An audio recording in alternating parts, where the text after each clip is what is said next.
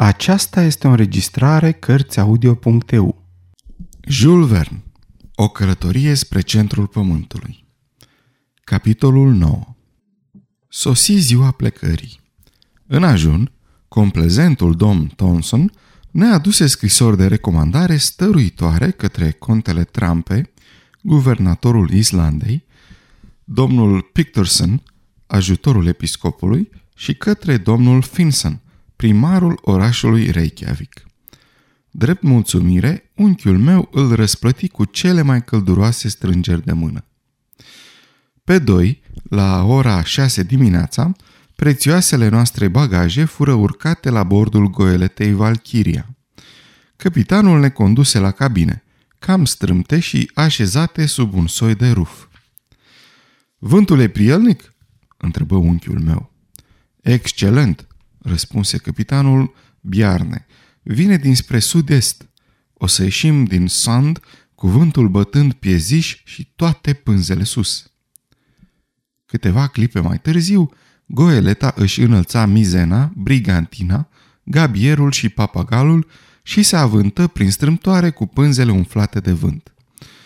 Un ceas după aceea, capitala Danemarcei părea să se afunde departe în valuri iar Valchiria aluneca pe lângă coasta Elsenorului. În încordarea nervoasă în care mă aflam, mă așteptam să văd umbra lui Hamlet rătăcind pe terasa legendară. Nebun sublim, îmi spuneam, fără îndoială că ai fi de acord cu noi. Poate că ne-ai urma, însoțindu-ne până în centrul pământului, ca să găsești un răspuns eternei tale îndoieli dar nimeni nu a apărut pe străvechile ziduri. Castelul este, de altfel, mult mai tânăr decât eroicul prinț al Danemarcei. Servește acum drept somtuoasă loje portarului acestei strâmtori a sundului, pe unde trec în fiecare an 15.000 de vase aparținând tuturor națiunilor. Castelul Krongborg dispăru curând, înghițit de cețuri, la fel ca și turnul Helsingborg, ce se înalță pe țărmul suedez, iar goeleta se înclină ușor sub bătaia brizei dinspre Kattegat. Valchiria era un velier strajnic, dar cu o corabie cu pânze nu știi niciodată ce soartă te așteaptă.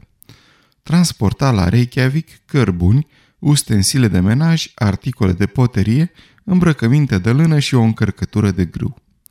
Cinci oameni în echipaj, cu toții danezi, erau de ajuns să o manevreze. Care va fi durata traversării?" întrebă unchiul meu pe capitan. Cam zece zile, răspunse acesta din urmă, dacă nu cumva avem norocul să dăm peste vreo vijelie dinspre nord-vest, atunci când vom fi la travers de insulele Feroe. Dar, în sfârșit, nu s-ar putea întâmpla să întârziem foarte mult. Nu, domnule Lidenbrook, fiți liniștit, vom ajunge la timp. Spre seară, goeleta depăși capul Skagen, situat la granița de nord a Danemarcei. Traversă în timpul nopții Skagerrak, trecu pe lângă extremitatea nordică a Suediei, la travers de capul Lindness și pătrunse în Marea Nordului. Două zile mai târziu zărirăm coastele Scoției, la înălțimea lui Peterhead și Valkyria se îndreptă spre insulele Feroe, trecând printre insulele Orcade și Shetland. Curând, goeleta noastră fu izbită de valurile Atlanticului. Trebuie să manevreze împotriva vântului din nord și ajunse nu fără greutate în insulele Feroe. Pe 8, capitanul recunoscu Miganes, insula dinspre răsărit, și din momentul acela navigă drept spre capul Portland, situat pe coasta meridională a Islandei. În timpul traversării nu surveni niciun incident deosebit. Suportai destul de bine încercările prin care trebuie să treci pe parcursul unei astfel de călătorii. Unchiul meu, spre marele lui necaz și spre mai marea lui rușine, zăcu toată vremea răscolit de un rău de mare necruțător. Nu putu așadar să-l bată la cap pe capitanul Biarne în legătură cu Snaffles, să-l scodească în privința mijloacelor de comunicație, a facilităților de transport. Trebuie să amâne toate aceste discuții până în momentul sosirii, petrecându-și tot timpul întins pe pat în cabină, ascultând cum trosneau pereții din pricina tangajului puternic. Trebuie să mărturisesc că, într-un fel, își merita soarta. Pe 11 ne aflam în dreptul capului Portland. Cerul senin ne îngădui să zărim Mirdals Iocul, aflat în vârful lui. Capul este de fapt o stâncă tristă cu pante abrupte, înălțându-se singuratică pe plajă. Valchiria se menținu la o distanță respectuoasă de coastă, luând-o de-a lungul lor spre vest, în mijlocul cețelor nenumărate de balene și de rechini. Curând, apăru o stâncă imensă, străpunsă de valurile înspumate ce o asaltau cu furie. Insulițele Westman părură să răsară din ocean ca o semnătură de stânci pe câmpia lichidă. Începând din acel moment, goeleta o șterse în larg, dând o col de departe capului Rechianes, punctul cel mai nordic al Islandei. Valurile foarte agitate îl împiedicară pe unchiul meu să se urce pe punte ca să poată admira coastele acestea ciopârțite, bântuite de vânturile dinspre sud-est. 48 de ore mai târziu, scăpând dintr-o furtună care o sili să fugă cu pânzele strânse, zărirăm de pe puntea Goiletei la est, baliza din dreptul capului Skagen, ale cărui stânci primejdioase se înșiră până departe, în larg, ascunse de valuri. Un pilot islandez veni la bord și după trei ore, Valkyria ancoră în fața orașului Reykjavik, în apele golfului Faxa.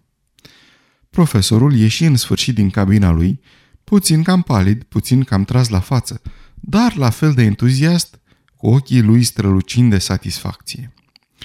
Populația orașului, interesată în mod deosebit de sosirea unui vapor, din care fiecare avea ceva de luat, se grupa pe chei.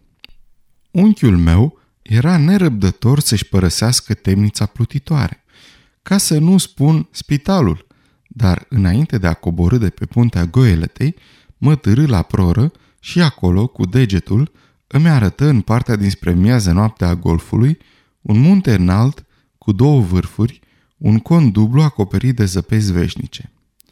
Sneffels! strigă el. Sneffels! Apoi, după ce îmi recomandă pe muțește să-mi țin gura, coborâ în barcă trasă lângă Valchiria. Îl urmai și, în curând, pășirăm pe pământul Islandei. Mai târziu ne ieși în întâmpinare un bărbat cu o ținută impunătoare, îmbrăcat în uniformă de general. Nu era totuși decât un simplu funcționar superior, guvernatorul insulei, domnul baron Trampe în persoană. Profesorul îl recunoscu. Îi înmână guvernatorului scrisorile de la Copenhaga și a avut cu acesta o scurtă conversație în limba daneză, la care eu, după cum vă puteți da seama, rămasei simplu spectator. Dar, ca urmare a acestei prime întrevederi, baronul Trampe se puse în întregime la dispoziția profesorului Lidenbrook. Unchiul meu fu primit cu aceeași amabilitate deosebită și de primar de domnul Finson, nu mai puțin militaros decât guvernatorul în ceea ce privește ținuta și îmbrăcămintea, dar la fel de pașnic în ceea ce privește temperamentul și ocupația. În ceea ce îl privește pe ajutorul episcopului, domnul Picturson era plecat într-un turneu episcopal în circumscripția din nord. Dar un om fermecător, al cărui ajutor avea să fie deosebit de prețios pentru noi, se dovedi a fi domnul Friedrichson, profesor de științe naturale la școala din Reykjavik. Acest savant modest nu vorbea decât islandeza și latina.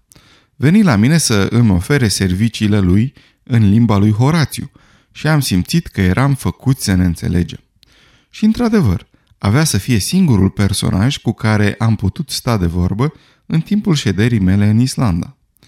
Din cele trei camere din care era alcătuită locuința sa, acest om de toată isprava ne puse două la dispoziție și curând ne instalarăm în ele cu tot calabalăcul, număr mare de bagaje, care îi uimi puțin pe locuitorii din Reykjavik.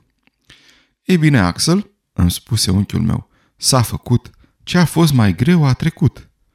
Cum așa ce a fost mai greu?" striga eu. Bineînțeles, pentru că acum nu ne mai rămâne decât să coborâm. Dacă o iei așa, e dreptate, Dar în sfârșit, după ce vom coborâ, îmi închipui că va trebui să și urcăm. O, lucrul ăsta nu mă neliniștește deloc.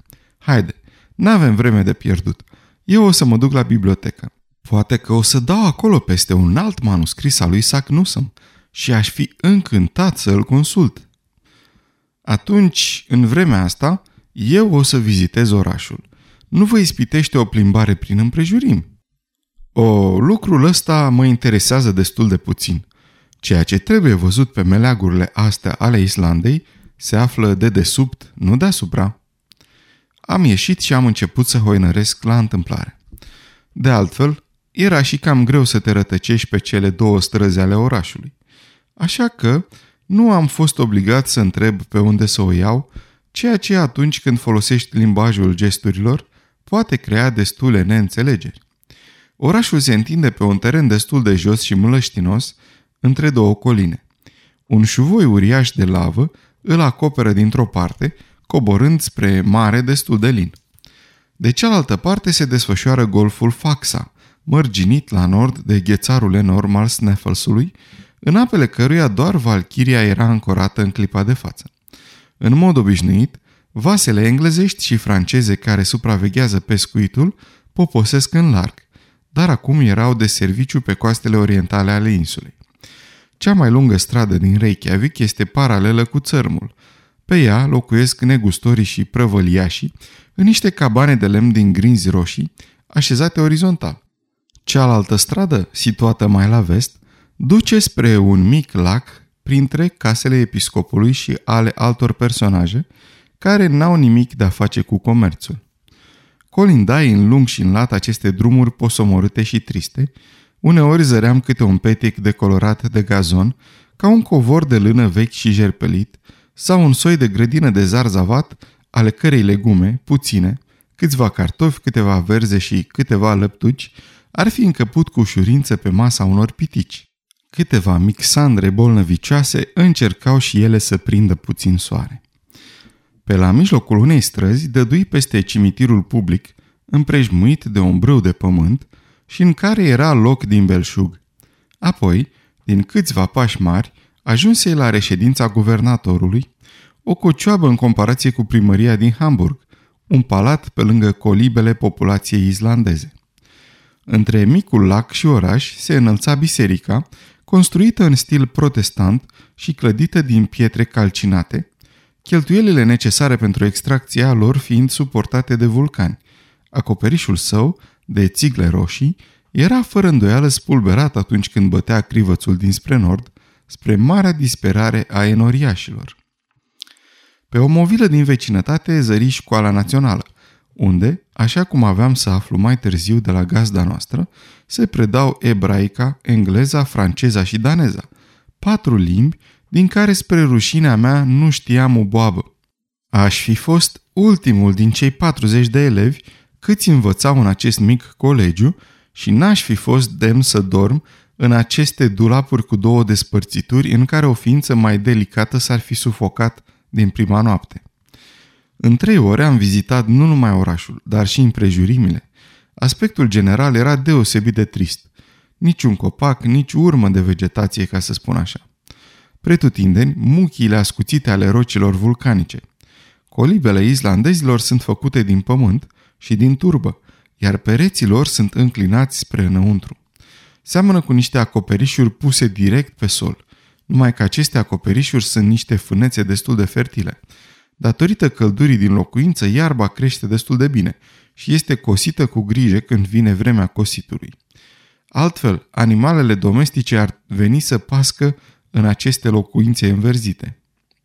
În timpul excursiei mele întâlni puțini localnici.